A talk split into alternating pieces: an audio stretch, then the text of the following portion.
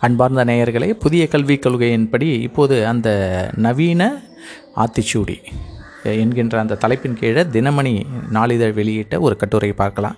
இதில் கல்லூரிகள் பற்றி சொல்லும்போது இந்தியாவில் உள்ள எண்ணூறு பல்கலைக்கழகங்கள் நாற்பத்தி நாற்பதாயிரத்துக்கும் மேற்பட்ட கல்லூரிகள் பத்து முதல் பதினைந்தாயிரம் உயர்கல்வி நிறுவனங்களாக ஒருங்கிணைக்கப்படும் இதையும் திரித்து கல்லூரிகளுக்கான மூடு விழாவில் புதிய கல்விக் கொள்கை முடியும் என்று புரிந்தோ புரியாமலோ கூறுகின்றனர். கல்லூரிகள் அங்கேயே தான் இயங்கும். அதன் தரம் பிரிக்கப்பட்டு சிறப்பாக செயல்பட வழிவகுக்கப்படும். ஆசிரியர்களை மையமாக கொண்ட கல்வி முறையை உருவாக்குவது ஒரு முக்கிய குறிக்கோளாக கூறப்பட்டுள்ளது.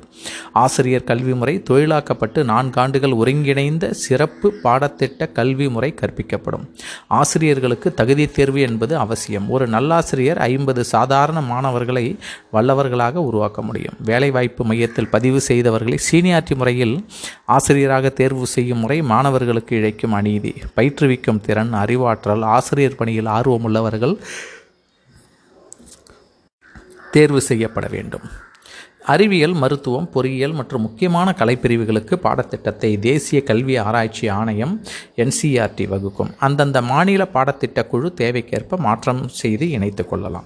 குழந்தைகளின் இயற்கையான திறன்களில் மொழிகளை கற்றலும் ஒன்று. ஆரம்ப காலத்திலேயே பல மொழிகளை குழந்தைகள் கற்றுக்கொள்ள இந்த புதிய கல்விக் கொள்கை முக்கியத்துவம் அளிக்கிறது. இதில் நடுநிலைப்பள்ளி பருவத்தில் ஆறு ஏழு எட்டு வகுப்புகளில் தமிழ் போன்ற செம்மொழிகளை குழந்தைகள் கற்க வாய்ப்பளிக்கப்படும் என குறிப்பிடப்பட்டுள்ளது. தேமதுர தமிழோசி உலகெங்கும் பரப்பிட செய்தல் வேண்டும் என்றார் மகாகவி பாரதி. அந்த கனவு நனவாகும். பிற மாநிலங்களில் தமிழ் கற்க வழிவகை செய்யப்படுவது வரவேற்கத்தக்கது. வெளிநாட்டு மொழிகளான பிரெஞ்சு ஜெர்மன் மற்றும் ஸ்பானிஷ் மொழிகளையும் அவர்களின் விருப்பத்தின் பேரில் தேர்வு செய்யலாம். இந்த மொழி முனைவு கற்றல் பல்வேறு விவாதங்களை ஏற்படுத்தியுள்ளது. இது ஹிந்தி மொழியை கொண்டு வருவதற்கான முடிவு போன்றது என்று சில தமிழ் தேசியவாதிகள் எச்சரிக்கின்றனர். ஆனால் கல்விக் கொள்கையில் தாய்மொழி வழி கல்விக்கு முக்கியத்துவம் கொடுக்கப்பட்டுள்ளது.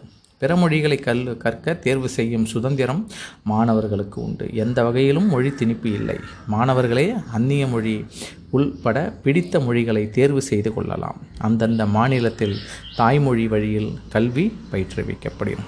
இந்தியாவில் பல்வேறு மொழிகள் உள்ளன. தாய்மொழி தவிர ஆங்கிலம் ஓரிரண்டு மொழிகளில் இந்தியர்கள் பரிச்சயம் பெற்றுள்ளனர். இந்த பன்மொழி ஆளுமை பல்வகை செயல்களை ஒரே சமயத்தில் எளிதாக செய்யக்கூடிய பயிற்சி அளிக்கிறது. ஆனால் மொழி வெறியர்கள் மற்றும் சுயநல அரசியல்வாதிகள் தங்களின் சுய லாபத்துக்காக உணர்ச்சிகளை தூண்டி மக்களை பல்வேறு வகையில் திசை திருப்புகின்றனர். நவோதயா பள்ளிகள் மத்திய அரசின் மேன்மை மிகு திட்டத்தின் மூலம் ஏற்படுத்தப்பட்டு ஊரக மற்றும் பின்தங்கிய பகுதிகளில் தரமான கல்வியை குழந்தைகளுக்கு தருபவை. எல்லா மாநிலங்களிலும் சிறப்பாக செயல்படுகின்றன.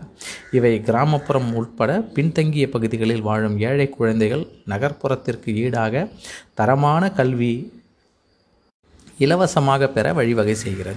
தாய்மொழி கல்வி கொடுக்கப்படுகிறது. ஹிந்தி மொழி ஒரு பாடமாக படிக்க வாய்ப்பளிக்கப்படுகிறது. ஆனால் கட்டாயமில்லை. இந்த ஒரு காரணத்துக்காக நவோதயா பள்ளிகள் தமிழ்நாட்டில் இயங்குவது தடுக்கப்படுகிறது என்பது வேதனை. அதே நேரத்தில் இந்த பள்ளிகளை தடுத்த அரசியல்வாதிகள் தங்களின் குழந்தைகளை சிபிஎஸ்இ கல்வி முறையில் ஹிந்தியை ஒரு பாடமாக எடுத்து படிக்க வைக்கின்றனர். இது இரட்டை வேடத்திற்கு சான்று. டாக்டர் கஸ்தூரிரங்கன் தலைமையிலான ஒன்பது சிறந்த கல்வியாளர்களை கொண்ட குழு மூலம் இந்த தேசிய தேசிய கல்விக் கொள்கையின் நானூற்றி எண்பத்தி நான்கு பக்கங்களில் உருவாக்கப்பட்டுள்ளது. அடுத்த தொழிற்புரட்சியான ரோபோ தொழில்நுட்பத்தை அடிப்படையாக கொண்ட சவால்களை இளைஞர்கள் எதிர்கொள்ளும் வகையில் இந்த புதிய கல்விக் கொள்கை அமைந்துள்ளது. அதே சமயத்தில் நமது நாட்டின் பல்வேறு கலாச்சார மொழி மற்றும் இனம் ஆகியவற்றின் பன்முகத்தன்மைக்கு எவ்வித களங்கமும் வராத வகையில் இந்த புதிய கல்விக் கொள்கை அமையும் என்பதில் சந்தேகமில்லை. நன்றி. தினமணி நாளிதழ் வெளியிட்ட இந்த ஒரு கட்டுரையை தான் இப்போது உங்களுக்கு நான் பறித்தேன். இது வந்து ஒன்பது எட்டு ரெண்டாயிரத்தி பத்தொம்போது அன்று வெளிவந்த ஒரு கட்டுரை. இது அனைவருக்கும் பயன்படும் என்று நினைக்கிறேன்.